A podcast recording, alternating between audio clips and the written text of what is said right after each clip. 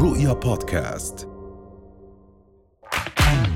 أهلا وسهلا فيكم برؤيا بودكاست ترند، كل إشي بتحتاجوا تعرفوه عن آخر أخبار النجوم والمشاهير وأهم ترند صدر لهذا الأسبوع.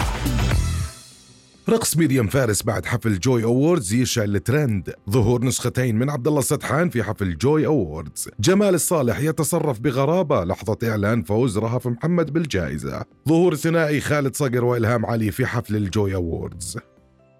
شاركت نخبة من أكبر نجوم الوطن العربي والعالم حفل تتويج الدورة الرابعة من جوي أوردز بالرياض في حدث فني ضخم منحت فيه هيئة الترفيه السعودية خلال الحفل العديد من الجوائز، وأشعلت الفنانة اللبنانية ميريام فارس الترند بإطلالتها ورقصها المفرح في مقطع فيديو شاركتها عبر منصات التواصل الاجتماعي.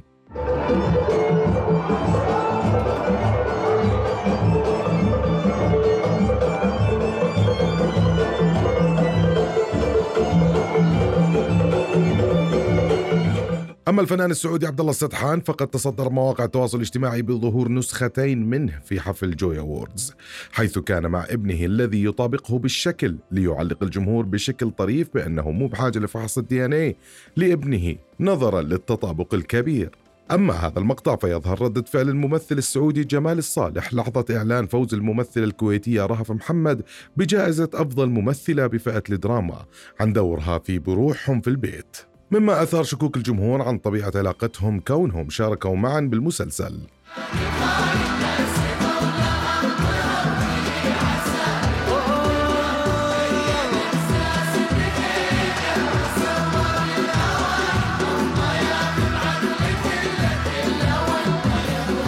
ولا مشى يمشي على طلوع صدري ولا نطاير لازمه و الارض ربي عساه يوفقه قيد احساسي بقيده وسوى بالهوايل لازمه و الارض ربي عساه يوفقه.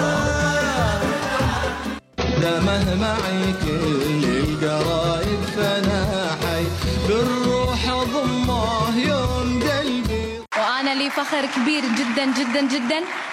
كافي بس جائزتي ان انا اسمي يكون يم اسمك، فأحبك وايد وهذه الجائزة لك قبل لا تكون لي.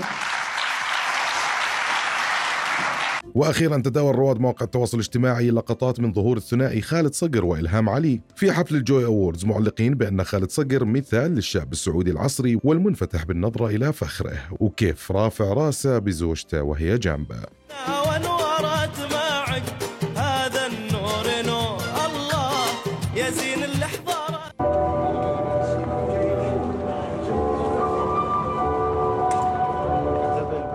وهي كانت أهم أخبارنا لليوم، نشوفكم الحلقة الجاي.